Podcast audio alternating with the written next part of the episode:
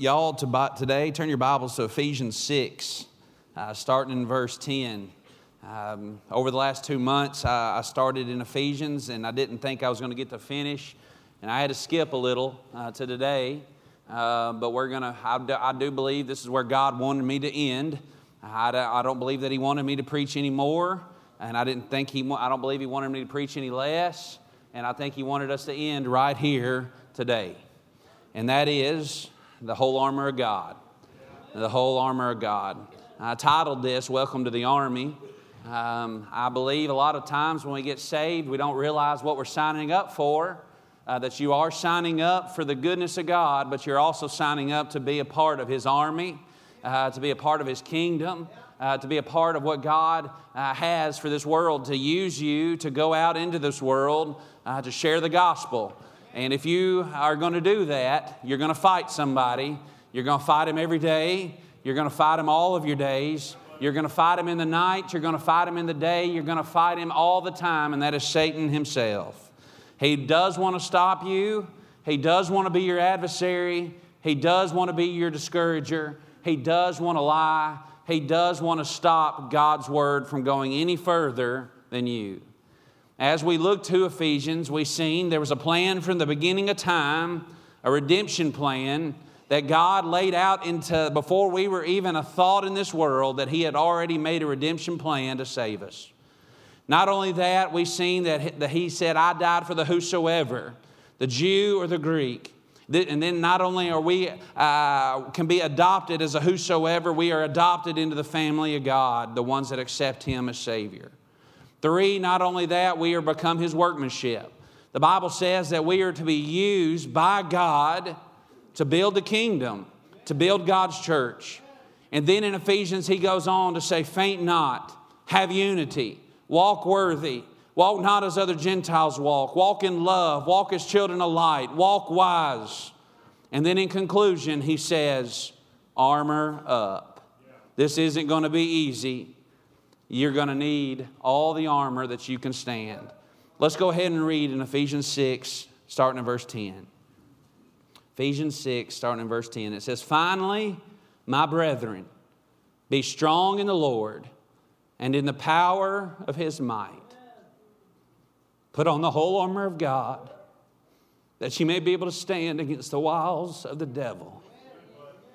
For we wrestle not against flesh and blood there is not one person in this world that's your enemy. But against principalities, against the powers, against the rulers of the darkness of this world, against spiritual wickednesses in high places. Wherefore, take unto you the whole armor of God, that ye may be able to stand in the evil day, and having done all to stand. Stand therefore, having your loins girt about with truth, and having on the blessed breastplate of righteousness and your feet shod with the preparation of the gospel of peace. Above all, taking the shield of faith, wherewith you shall be able to quench all the fiery darts of the wicked.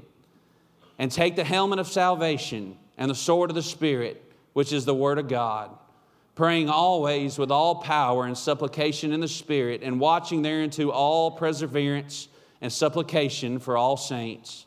And for me, that utterance may be given unto me, that I may open my mouth boldly to make known the mystery of the gospel, for which I am an ambassador in the bonds, that herein I may speak boldly as I ought to speak.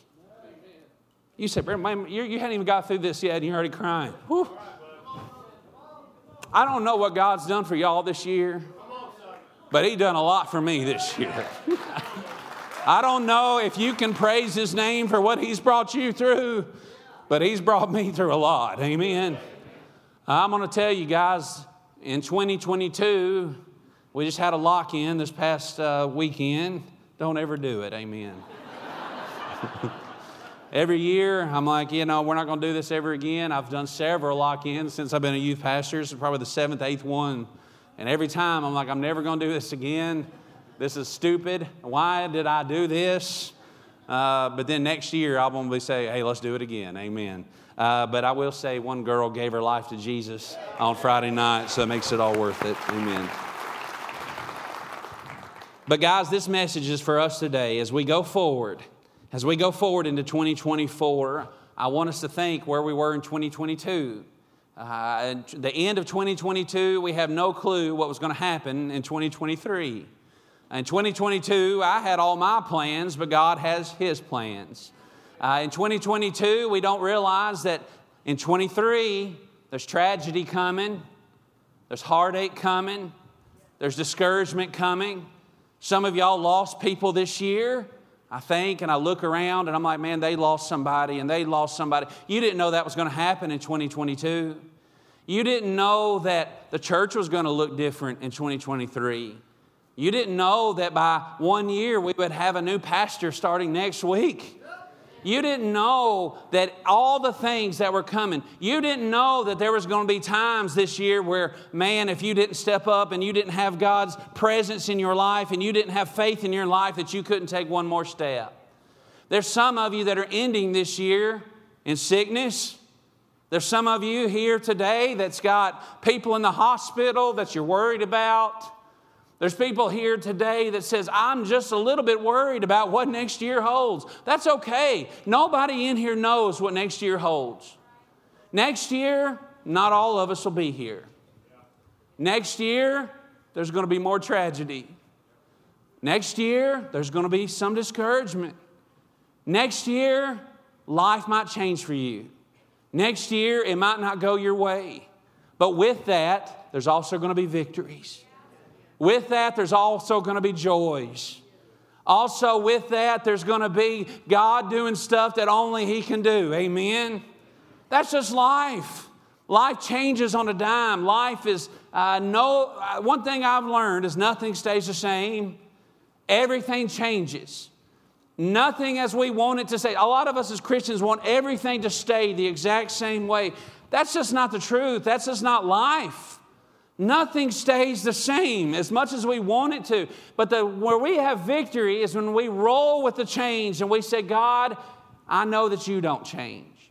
The only person in all this universe that does not change is a steadfast Lord. The only thing that I can truly have faith in is God. Well, then, when life goes left or when life goes right and life goes up and life goes down and everything seems to be on shaking ground, I still have one that I can go to in God's Word. And I can hear His voice. I can see His Him. I can hear Him. I can hear His voice coming off the page saying, Be strong and be courageous. Don't lose hope because I have overcome the world.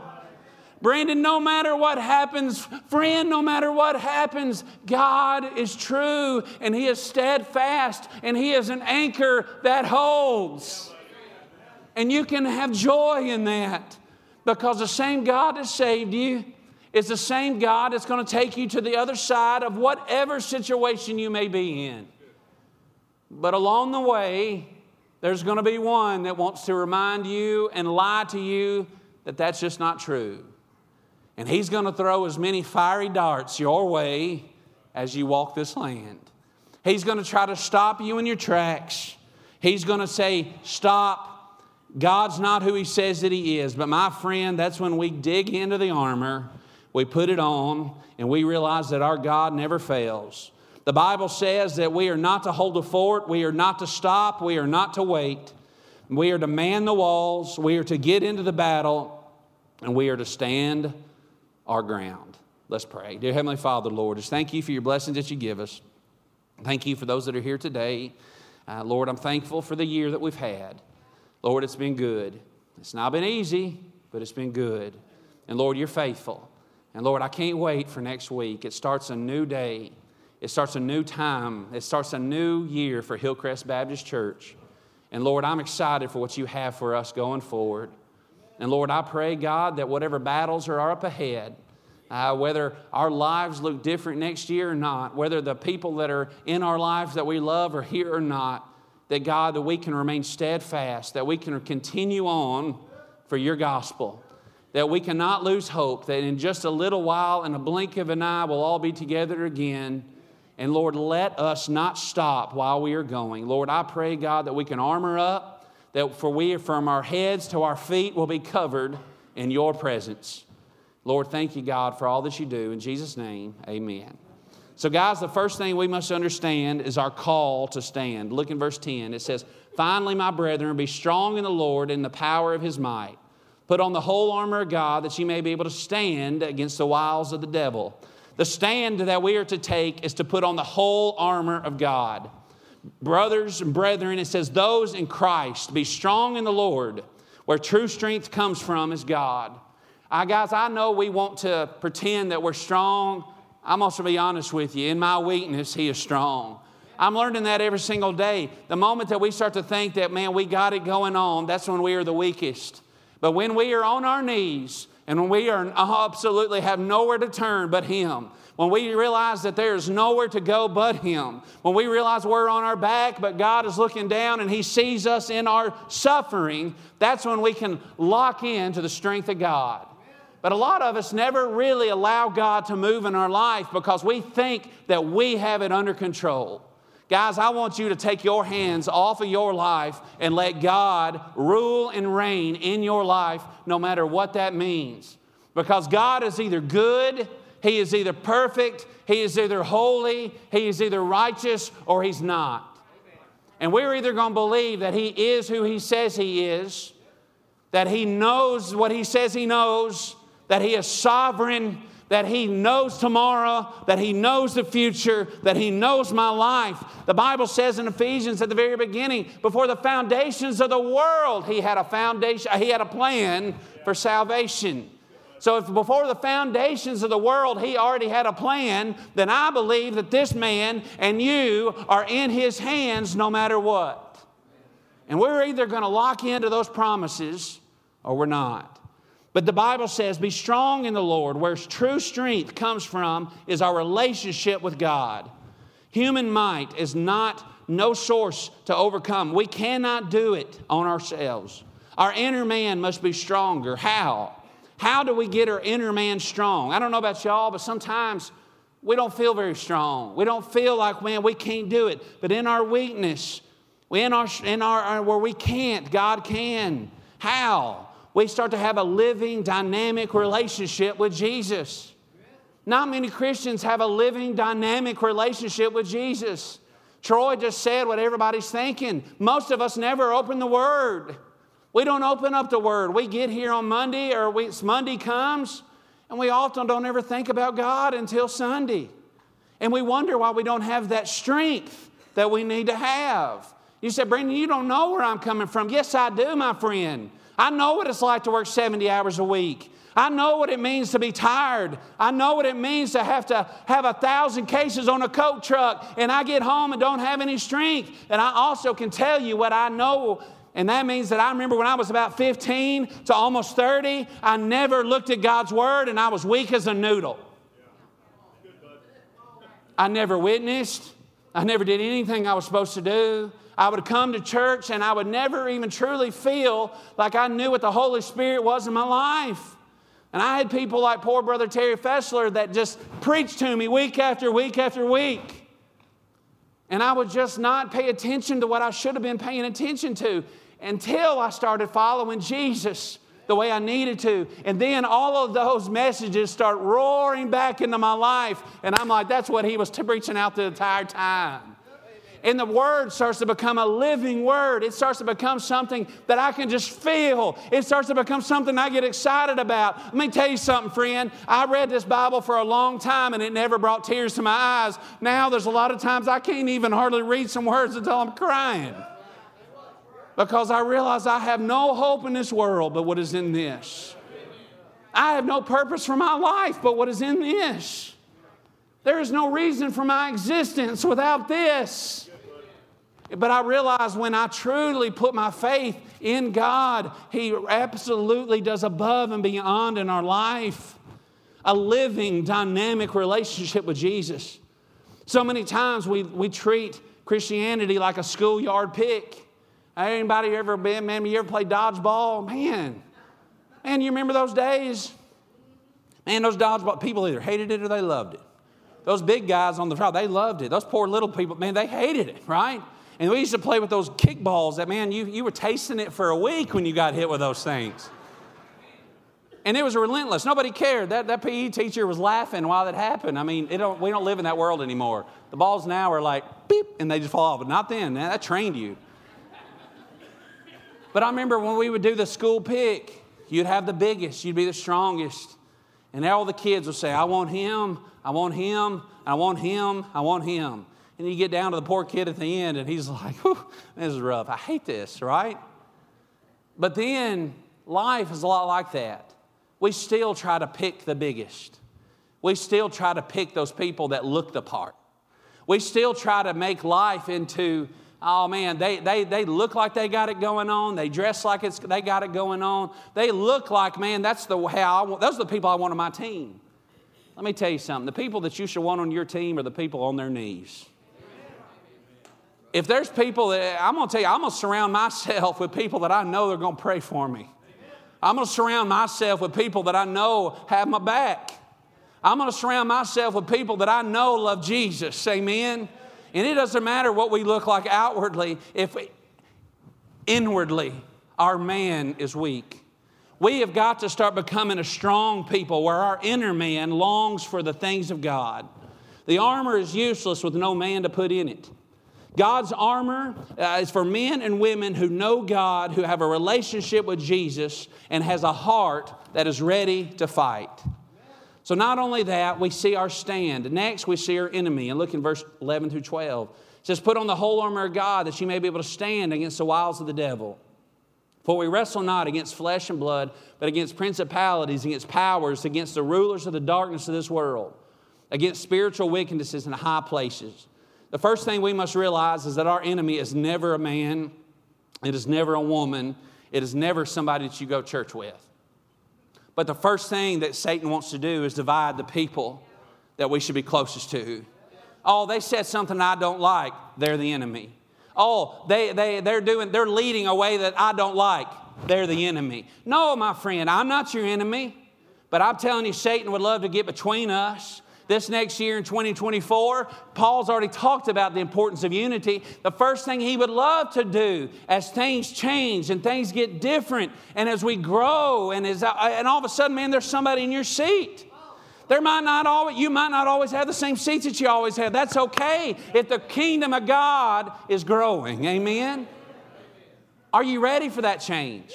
Are you ready for people to all of a sudden, man, there might be somebody else signing up for your spot? Is that okay? All of a sudden, man, Brandon, I don't need you here, but you need to be here. I just, we just need to be, have a spirit uh, of, of usefulness. God, use me wherever you can use me, but Lord, please just use me. Don't let me sit on a bench. I just want to be used by God. Somebody told me that a long time ago. Brandon, you are not entitled to be used by the Lord. But I think sometimes we think we're entitled to be used.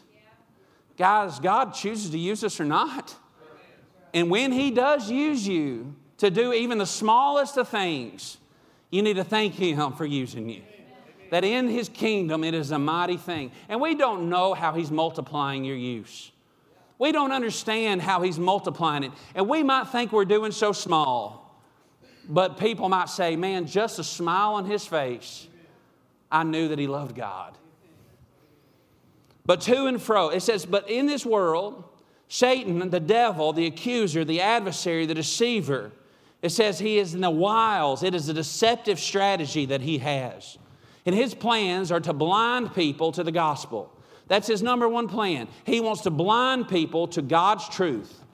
And guys, today, the number one religion in the world is this it's self worship which can be wrapped with a word you're going to be shocked by this Satanism. You say that what? The number one growing religion in the world is Satanism. And you say, how does that be? Satanism is self worship, the worship of self, and the worship of I.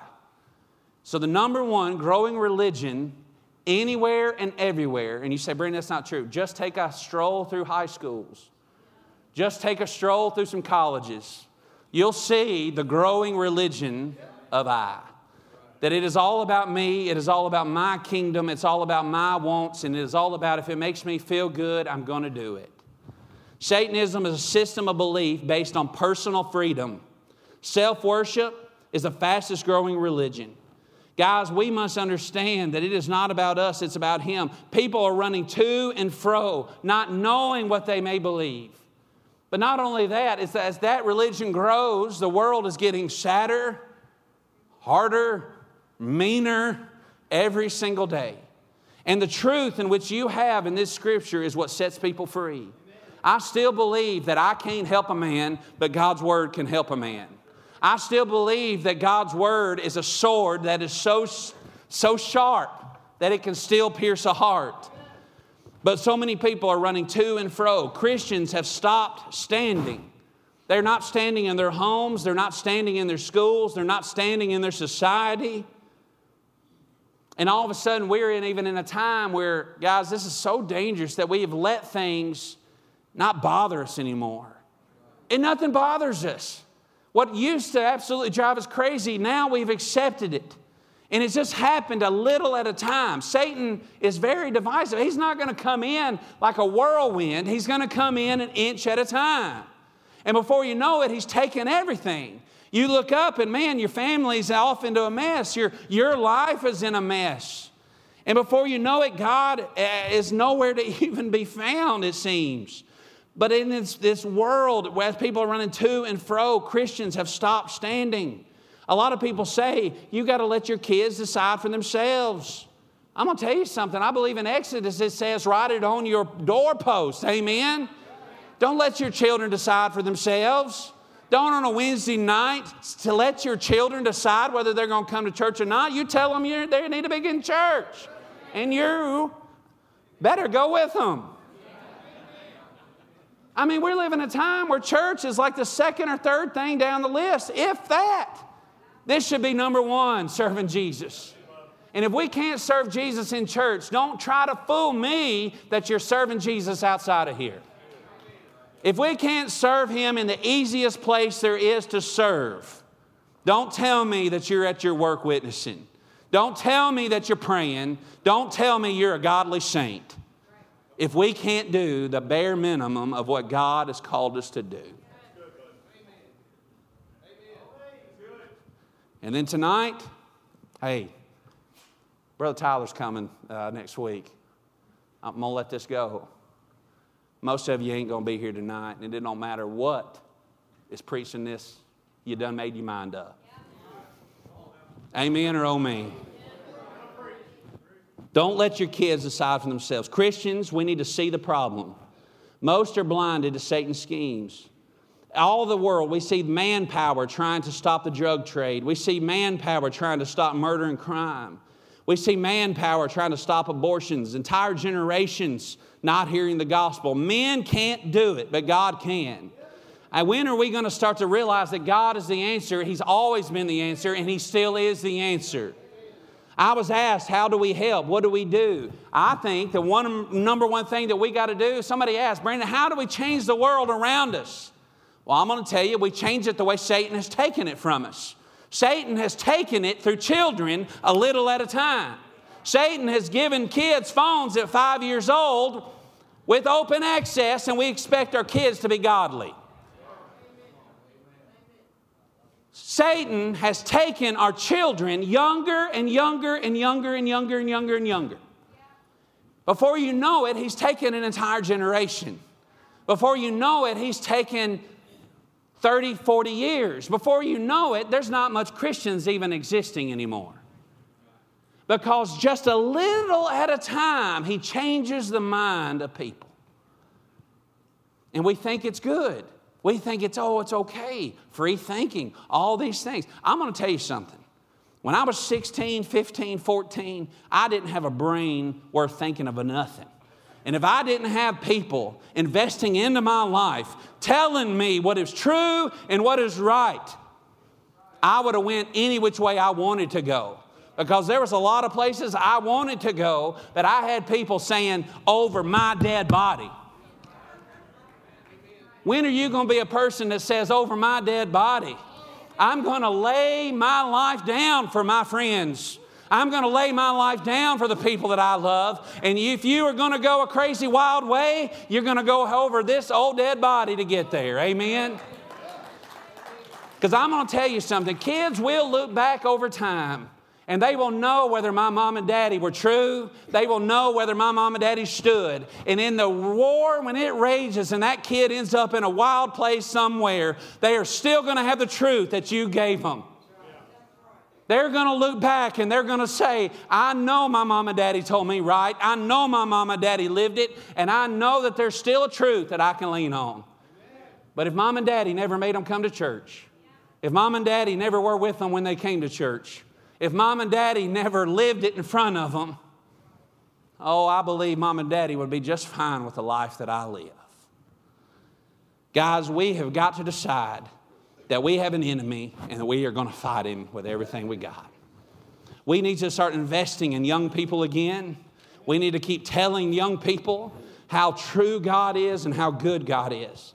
Lust, greed, hate, selfishness, and pride are encouraged and celebrated in our time. What are we going to do? We're going to stand. Don't give any more ground. Our life, our family life, and our church life need it. So the Bible says, then what are we going to do? We're going to put on Jesus. Amen. Look in verse 14. It says, Stand therefore, having your, it says, put on the whole armor of God, so you may be able to stand in the evil day, and having done all to stand. Stand therefore, having your loins girt about with truth, and having on the breastplate of righteousness he says, put on truth in verse 14. Satan wants to take our integrity, and truth in that means integrity. Belts hold everything together, it held all the tools together. A man with a clear conscience and integrity is fearless. But if you don't have integrity in your life, it's hard to stand for truth. When you know that you're not living for truth, how in the hard is it to tell somebody else to live in truth? Because the first thing that we do, if we're not living in truth, who am I to tell somebody else not to live in, tr- to live in truth? And then we start to feel guilty because I can't be a hypocrite, so I would just stay the way I am and we will reproduce people that are not in truth. Somebody's got to have integrity. Somebody's got to live it. Somebody's got to be true. Then you can stand saying, I know what God done for me, and I know what He's doing in my life, and I know that there's a better way. And my friend, you can be there too. But there is Bible truth, there is Christ truth, there is a life of truth. Romans 3 4 says, Yea, let God be true, but every man a liar. If it doesn't line up with God's word, then it is not true. It's a lie. Truth gives a soldier reason to stand. Without God's truth, we are entangled, tossed to and fro where the world may lead us. Two, he says, put on righteousness in verse 14. He says, having your loins girt about with truth and having on the breastplate of righteousness. From neck to thighs, this is what was covered. It was the armor that took, uh, that guarded the, uh, the internals. It guarded uh, everything all the way down to your thighs. But what it really means is it says put on purity. Guys, if we want to stand for God in this day, put on integrity, put on purity protect the hearts and the vital organs. I am counted as righteous because of Jesus. We can all say that God's righteousness is imputed onto us. But guess what? Because Jesus' righteousness is in us, because we've been saved, He gives us the Holy Spirit to live clean. I think the number one thing that people have fallen for is that Christians are not supposed to be different. And where in Scripture does that hold up? Throughout Scripture, there's people. No, are they perfect? No, they're not perfect. Are we still sinners? Yes, we're still sinners. Yes, we struggle. Yes, we deal with the flesh, but we're different. And we have a heart and a desire to live for God. And he says, put on righteousness, take on, put on your purity. And Satan wants to take our purity. And he's taking it younger and younger, by the way. I'm counted as righteous because of Jesus. But he says, however, we must strive to live righteous before men in the world. When our heart's not right, nothing is right. We can't serve, we can't worship, we can't pray when our hearts are not right. And how many times do you come into God's house and you say, I can't worship? Why? Why can you not worship? It's usually because there's something out of bounds in our life. Our hearts are on something else. Our hearts are in a place where they shouldn't be. You say, Brandon, why can't I pray? Why do I feel like my prayers are just hitting the ceiling? It's usually because there's something out of bounds between us and God. Because our hearts are sold to something else. I say, Brandon, I can't serve. Why can't you serve? Usually because our hearts are so desiring other things that they shouldn't be desiring. And it's affected us in every which way. It gives place to negative, it gives place to sin, and it gives place to evil thoughts. Then he says to go on, he says, not only put on integrity, uh, he says, put on gospel peace. It says in verse 15, it says, and your feet shod with the preparation of the gospel of peace. He says, take your peace ready. Sandals, these nails that were in the grips, were made to grip the surface so they would not fall back. We are called to go with the gospel. It doesn't matter what's going on around us, we're still called. That soldier would have his feet prepared. They were rock. You can't fight with no shoes on. And those shoes would have nails out the side where they could grip the rocks, they could grip the hills, they could grip the grass, they could grip whatever they needed to grip. They were like cleats, like when you're trying to play baseball with tennis shoes. It don't work. But guys, what we see is like it doesn't matter what terrain, we're still called to go. You say, well, Brandon, what if it's a rough terrain? We're still called to go. What if the people are going to hate us? We're still called to go. What if the people, we, we see that it's a rough crowd and we, we're still called to go? We're called to go with the gospel and we're called to dig in. Preparation means every week, every Sunday, every Wednesday, DT, Awana youth, we are to be preparing to leave this place to go out into the world and tell the people about Jesus. You know how many times people say, I just don't get a lot out of the messages? Brandon, I'm just tired of hearing the same preacher over and over again. I get, I get tired. You know why? Because we want to be entertained. And when you have been in this word for yourself all week, it hardly don't matter what preacher's up here preaching that you're starting to see what God's already been doing in your life all week, and your heart is in tune to hear what God has for you. But if you're never in this, before you know it, you're just a person in the crowd wanting to be entertained, but it doesn't really last. It lasts about two or three days. Oh man, that sermon yesterday was so good. Then Monday comes, oh, there, yeah, that sermon was pretty good. By Wednesday, we can't remember what the sermon was even about. True or not true? Because we have not been in God's Word ourselves. And it doesn't matter what preacher preaches. He could preach on the armor of God that you've heard every single day of your life as a kid, and it still reveals new things because you've been in the Word yourself. And guys, we put too much on preachers. We put too much on the men of God to give us and fill us with everything they're not intended to do. They are called to give you the word, preach to you the word, give you the truth, but they can't live the Christian life for you. And if we don't do our part, you're never going to get what you should get out of God's word. But we want men to do it for us, but we're in we have got to do it ourselves.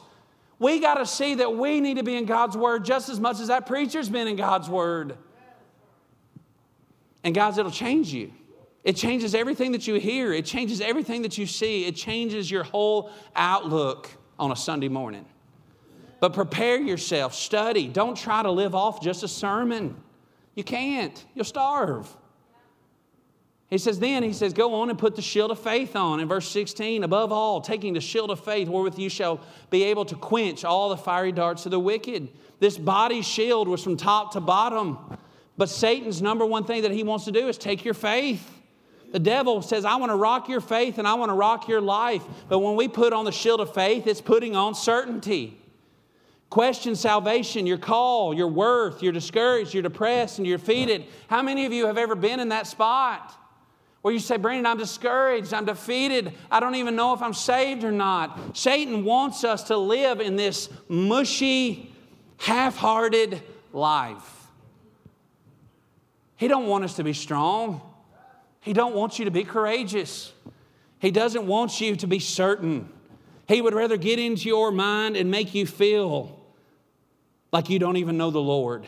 There is a battle for the mind, but we must dig deep into the promises of God in that moment.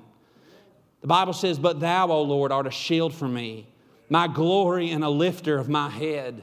Guys, when you start to get discouraged and you start to feel like, man, I can't do it, go back into God's word and see that you can that man there's been a lot of people that have struggled in their faith but they go back to the promises of god and they realize that it has nothing to do with them and it has all to do with jesus. And guys true freedom comes when you realize that it has nothing to do with you. I preach that over and over but it has nothing to do with you. Salvation has nothing to do with you. It has all to do with surrender giving all of your life to jesus realizing that he's the only one that can save you. He's the only one that was perfect. He's the only one that was holy. He's the only one that was righteous. And i'm none of those, and He is all of those, and this man is going to put my faith in them.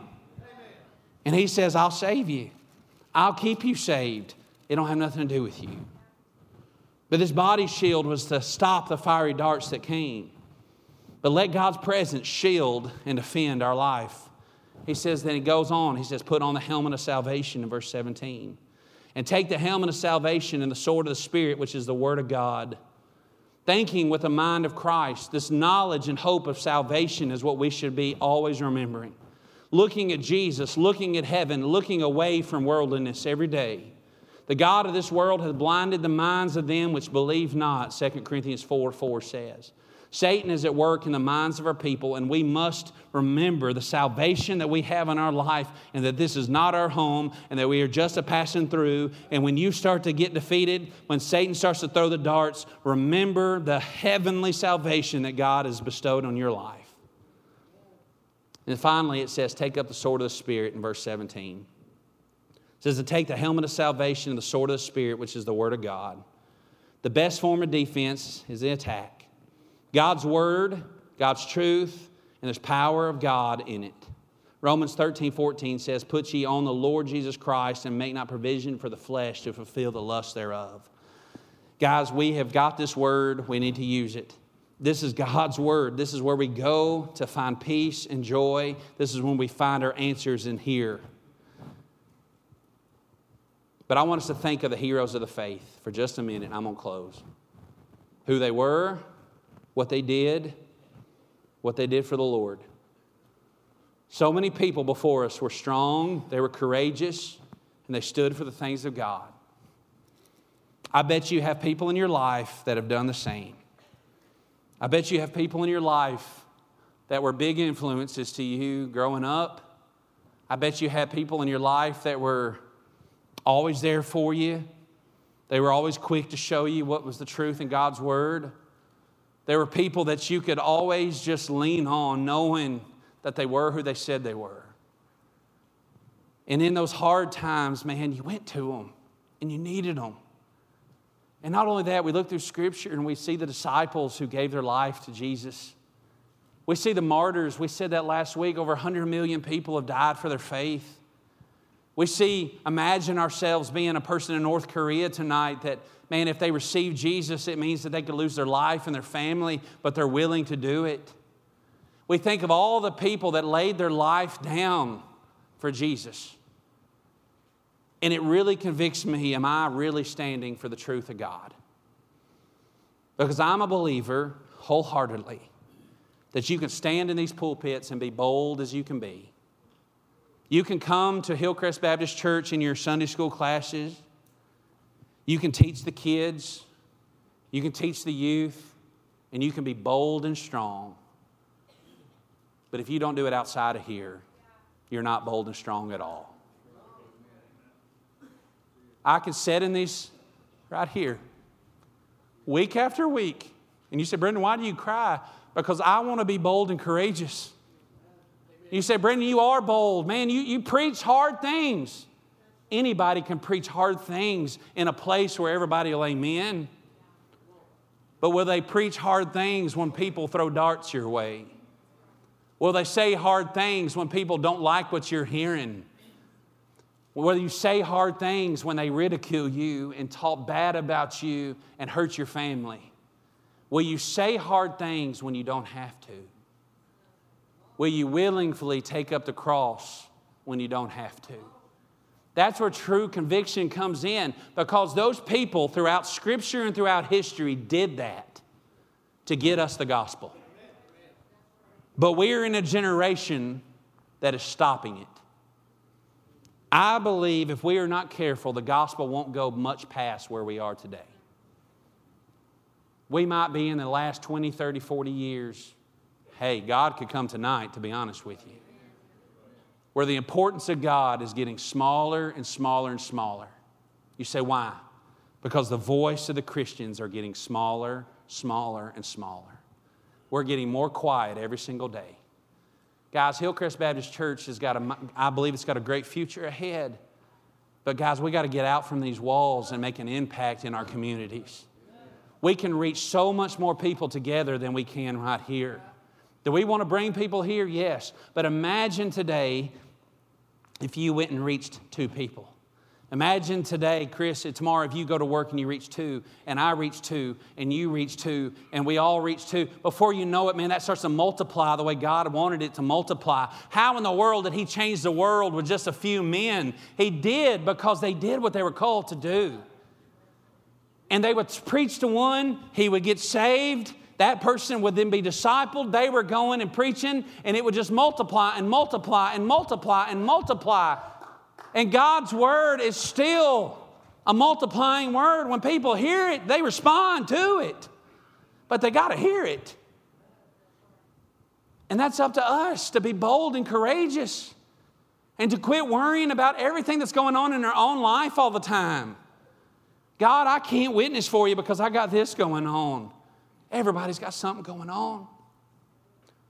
And even if life has hit you so hard, I still think of people all over the world that's dealt with so much worse than I've ever even dreamed. Then why am I so of little faith when they're expected to be so strong in theirs? I'm going to finish with this. There was a man in World War I, his name was Martin Treptow in 1917. He was a barber, I believe in New York. The war came and he signed up to go to the, uh, to go to the army. While in the army on the Western Front, he was charged with taking a command between armies. And he would grab this letter, and it was his job to take it to the commander, maybe three or four miles away. But while he had to do this, there was enemies out trying to stop him. He was risking everything that he had. And the commander in his group said, I need this ran to the next station. And Martin Treptow, just a barber, wasn't, wasn't grew up to be a soldier. He was just a regular man. He said, I'll take it. And before anybody could even say anything, Martin ran out the door down the Western Front to take this command to the next group so they could continue to fight and know the plans. Within a few hundred yards of him making it, machine gun fire killed him. And as the bodies lay and they had time to, to, to, to get him, they opened up his, his jacket and his diary was on the inside. And in his diary, it said, America must win this war. Therefore, I will work, I will save, I will sacrifice. I will endure. I will fight cheerfully and do my utmost as if the issue of the whole struggle depended on me alone. And I said, I, God, that's just that's an American soldier. But that's exactly what God requires of his Christian soldiers as well. When are the people of God going to realize it doesn't matter if the person beside me is doing what they need to do? It doesn't matter if Brandon's doing what he needs to do. It doesn't matter how bad it is. I'm going to take this on as if the whole thing depends on me. I'm going to be the man. If nobody else will do it, I'm going to witness. If nobody else is going to do it, I'm still going to pray. If nobody else is going to do it, I'm still going to be strong and courageous because I'm not going to not be faithful to my Lord just because nobody else is. Because it doesn't matter in this room if all of us are lost. I know I'm saved. And it doesn't matter if the person beside you is lost or not, you're saved. You're giving your life to Jesus, then He is giving you a command. And are we going to continue to let the other people run it? Are we going to let other people continue to grab it and go? Are we going to say, I'm going to take it. I'm going to be the soldier I need to be. I'm going to carry on. I'm going to be courageous. And whether it be life or whether it be by death, I know God's got me. That's a difference maker. I'm convicted about modern day Christianity. I am. I'm convicted every time I see people that are really living for their faith and we don't.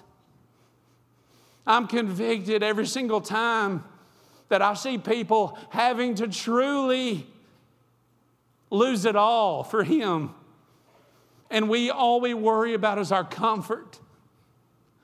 All we worry about is if the preacher don't preach too long or if he entertains me or all these things. That's all we worry about. But when are we going to worry about the lost souls that are dying and going to hell? When are we going to worry about the presence of God being back in our churches? When are we going to worry about, man, I want to see revival truly come to our land and to our homes? When are we really going to put our faith in God and realize that He is who He says He is? And we're going to be a people that will go wherever He wants us to go. We'll be what He wants us to be, and we'll say what He wants us to say. And you say, Brandon, what if nobody in this room does it? Will you do it? One person. Jesus, throughout Scripture, it says he, he left the 99 for the one. And I believe that a lot of times the Bible was not full of multitudes, it was full of just individual people who would do what God's called them to do. And I want to help lead that charge. I do. I pray the leadership wants to help lead that charge. Tyler can't do it all by himself. Neither should he ever be expected to be. We should look back as we lead, as Tyler leads. I love what Stonewall, and I'm going to finish with this. I keep saying that. I'm done after this. Stonewall Jackson, one of the greatest generals in the Civil War, they said he stood there like a stone wall. And those men got behind him in a way that nobody else in the Civil War ever did. Because when the war was raging, they looked up and they seen Stonewall. The bullets were going by his head, and he stood there on his horse. Boys, I'm up ahead. And as Tyler charges ahead, what would he do if we looked back and we were hiding behind the trees, not going with him? We're going to go with him. And as He goes, we go. As God leads Him, we go. Guys, whatever God's calling you to do today, you come. If, God, if you're not saved in here, you've never committed your life to Jesus Christ one time, and you've never received Him as Savior, my friend, you can do that today. You trust Him by faith. You say, God, I know I can't, but you can. You say, you call upon his name and you say, Jesus, I know that you died for me. I know that it was for me. I know that I'm a sinner. And I know, God, that you rose again in three days and I'm receiving you as my Savior. You say, Brandon, I need to be a member of this church. Hey, you come. There's exciting days to come, but guys, don't join because of excitement. Join because you feel led to serve here. And maybe God's just calling you to be a soldier for your family. Maybe God's just calling you to be a soldier for your work tomorrow. Maybe God's just calling you to be a true soldier of the kingdom of God. And you just need to strengthen up. And the way you do that is the next verses is by prayer. Pray every single day of your life. Pray for God to help you put the armor on. Amen.